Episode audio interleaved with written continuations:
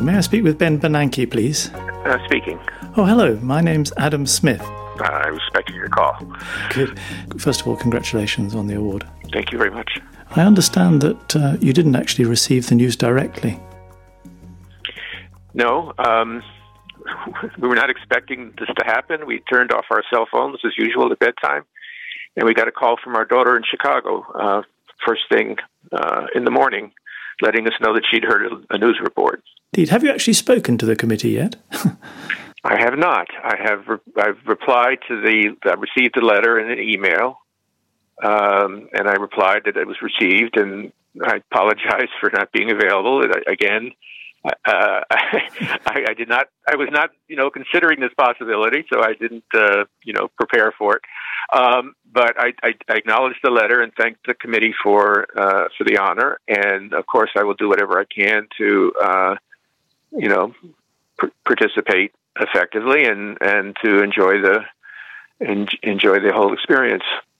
I think Barack Obama famously described you as the epitome of calm. Um, does that capture the situation when she told you the news? Yes, I've, I've, I've been pretty calm about it, but I think I've been trying to process this remarkable uh, development. Uh, so I'll see how I feel in a couple of days, but um, I'm still trying to to take it all in. Hmm. I suppose for many laureates, it thrusts them into the limelight. You're obviously there already. So I suppose that changes things a bit. That puts a different dimension on it. Well, uh, I spent most of my career as an academic uh, doing research. Um, and then, of course, uh, I got into uh, government work. Um, but I'm I'm glad to, to be thinking again about the work that I did, and I'm and now that I'm no longer in the government, I'm I'm doing academic research again. So that was an important part of my life, and I'm I'm glad that that was recognized by the committee. Yes, indeed. The change from being an academic and your work, your 1983 paper, for instance, on analyzing the role of bank runs in the Great Depression or in exacerbating the Great Depression, is mentioned as part of the citation. It's very rare for somebody who does that sort of work then to find themselves in the position of being a practitioner, isn't it? And a practitioner on such a grand scale. It is rare. Um, perhaps it should be less rare. I don't know. Uh, but uh, I would say that uh, what I did as a researcher was, on the one hand, uh, very helpful in understanding the situation and responding to it. On the other hand, the real world is, is very complicated, and issues like politics and communication um, and dealing with a, uh, a committee of people to make decisions, all those things are complexities in a real world situation that an abstract economic model doesn't capture. Mm. It's calmness again. I guess you need a very calm head to decide what to do in the face of all that uncertainty. Well, I, I tried to keep my focus uh, simultaneously on the very near term, what I had to do next, uh, the next speech, the next testimony, the next decision, while at the same time periodically thinking about the big picture. And I found that that worked for me. And uh, the same thing is true, you know, in research that you have a, a, program, you have a plan, but on any given day you have a set of specific problems you have to solve, and keeping your mind focused on those problems uh, helps you uh, keep keep things in balance. Fascinating. Um, the award really underlines the importance of banks in society, as if that importance wasn't obvious already. I think back to the Peace Prize to Muhammad Yunus in 2006 and the emphasis that placed on the power of banks to get money into the hands of even the poorest people. Is that how you see it as underlining the importance of the bank? Yes, and I think uh, banks is not quite the right word actually, because what we're talking about here is credit. Hmm. And uh, Yunus was was right that uh, you know the the kinds of institutions that provide credit for very poor people in developing economies might be very different from a, a formal bank you know, like we have in the U.S. It might be a, a small uh, collaborative uh, with uh, community uh, cooperation and enforcement.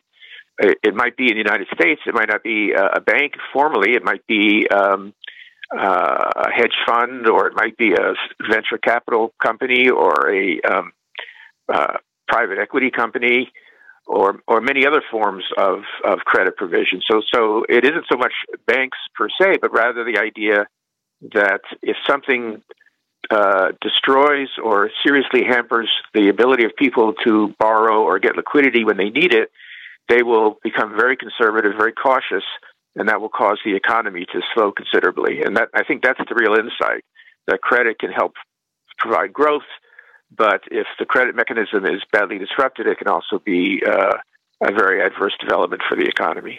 Mm.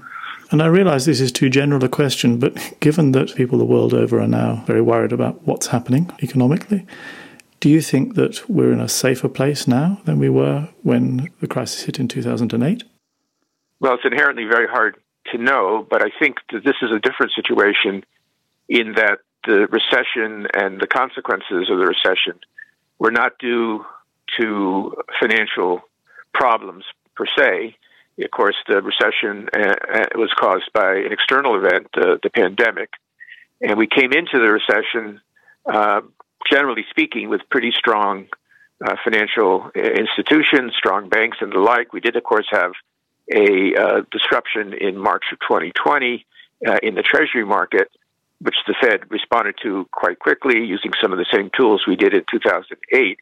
But again, the um, this whole experience, recent experience, um, was was is not was not caused by uh, financial weakness. Uh, but as I mentioned uh, the other day, that uh, if things continue, if we have a bad recession, which I, am not predicting, but if that were to happen, that could weaken financial conditions and financial institutions, and that in turn could make the uh, uh, downturn more more persistent. So it's certainly something that the Fed and other central banks pay close attention to they want to be sure that even as the economy slows, uh, that uh, financial uh, institutions and credit uh, supply remain uh, healthy. Hmm. You just hmm. heard a special episode One of, the Nobel things that the award celebrates is the if working relationship between you and your co-laureate. We have another special episode um, you won't want Douglas to miss. Diamond, when we on spoke Nobel to him, Prize emphasised that stories.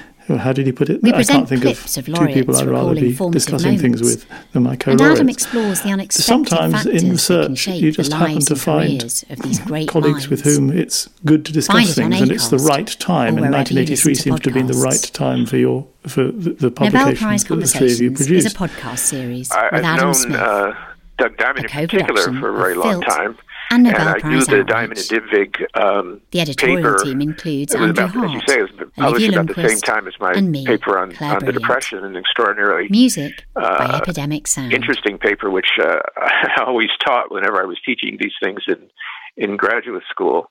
Um, I think the reason that this was all happening in the 80s was a combination uh, of the fact that, on the one hand, uh, pe- people were paying more attention to uh, financial aspects of the economy. Uh, rather than thinking of financial markets and financial institutions as being sort of a background uh, institution, they began to st- start thinking more about uh, financial uh, crises, for example, as as propagators or even causes of downturns. I'm thinking of uh, people who were looking at um, uh, emerging markets, for example, which suffered periodic financial crises. And we had uh, crises in some advanced economies, including a little bit later, of course, in, in Sweden. Um, but at the same time, uh, as people were paying more attention to the role of financial institutions, there were developments on the theoretical side of economics looking at uh, uh, problems of imperfect or asymmetric information uh, and how those might be solved and how they're related to uh, the resources of both the lender and the borrower, for example. So uh, the the insight I think that is in much of the work that I've done, a lot of it with Mark Gertler, is that when uh, financial conditions weaken generally, uh, so that people have less uh, net worth, less collateral, it becomes more difficult and more costly for lenders to make sound loans. They tend to pull back and that creates uh, more stress uh, in the economy. So that that theoretical approach that helps you think about uh, lending and borrowing as a um, problem of imperfect information subject to uh, the various uh, ramifications that the theory uh, provided. that was, was that was happening at the same time, and the combination of those two things, I think, generated a lot of very interesting work in uh, banking, in corporate finance, and in macroeconomics. Isn't it interesting how ideas have their time? All that time has to pass from the Great Depression in order for your work to come to fruition. Well, many, many, many, many people worked on the Great Depression. Of course, there was the famous work by Friedman and Schwartz, for example, which was being debated when I was in graduate school. Um, and then later, there was a lot of very important work uh, on the gold standard and other causes of the Depression. So it was something that people have been working on for many years. And I, I hope uh, that this, you know, my work contributed to the understanding of the Depression. But, but the directions we took it uh, were more general than that. We wanted to think, we, I'm referring to my various co authors and I, wanted to think about how fluctuations in uh, financial conditions can affect not only uh, the economy in a, in a, deep depression, but also how they play a role in, in more ordinary recessions or fluctuations in the economy. Lastly, um, the uh, Swedish Academy of Sciences clearly have a, a vision of what they mean to say by awarding this prize. What message do you hope that the prize sends? I think uh, from a from a real world perspective, I, I hope it, it, does underscore the importance of a stable and healthy financial system for both for long term growth and also for short term stability. And uh, I think that uh, we've made a lot of progress there. Uh, bank regulation is much better than it was uh, in, when I wrote the 1983 paper. Uh, but I think there's also a lot of work to do, and I think there's still parts of the financial system that could use a stronger oversight, particularly with respect to their their solvency, their uh, safety and soundness. Um, and I hope that as a practical matter, that regulators and policymakers will continue to think about uh, the financial system as being uh, a critical part of the broader economy and not just a uh, a sideshow. It's really it's really one of the things that makes the economy successful, makes it work. And by the same token, if the financial system is uh, uh, breaking down, then the economy will feel the effects of that. Thank you very much indeed. So, um, we very much look forward to welcoming you to Stockholm uh, in December. I assume you'll be coming. Yes, of course, and my wife as well, and perhaps um, my daughter, who phoned us with the news. But I will say that I've been to Stockholm a couple of times, and I think it's a, a lovely city. But I've never been there in December, so we'll see what that is like. But but um, I think it's a, a, very nice city, and I'm looking forward to, to, to, coming back there. Thank you very much indeed for taking the time to talk to me, and we look uh, forward to seeing uh, you. My, in my pleasure. Thank you. I'll see you then. Goodbye. Bye. You just heard a special episode of Nobel Prize Conversations. If you enjoyed this moment, we have another special episode you won't want to miss on Nobel Prize origin stories. We present clips of laureates recalling formative moments, and Adam explores the unexpected factors that can shape the lives and careers of these great minds. Find it on ACAST or wherever you listen to podcasts. Nobel Prize Conversations is a podcast series with Adam Smith, a co production of Filt and Nobel Prize Outreach. The editorial team includes Andrew Hart, Olivia Lundqvist, and me, Clare Brilliant. Music by Epidemic Sound.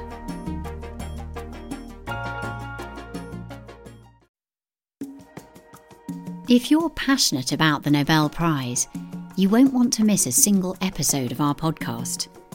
Be sure to subscribe. We're available on Acast, Amazon Music, Apple Podcasts, Google Podcasts, JioSaavn, Spotify, and many, many more popular platforms.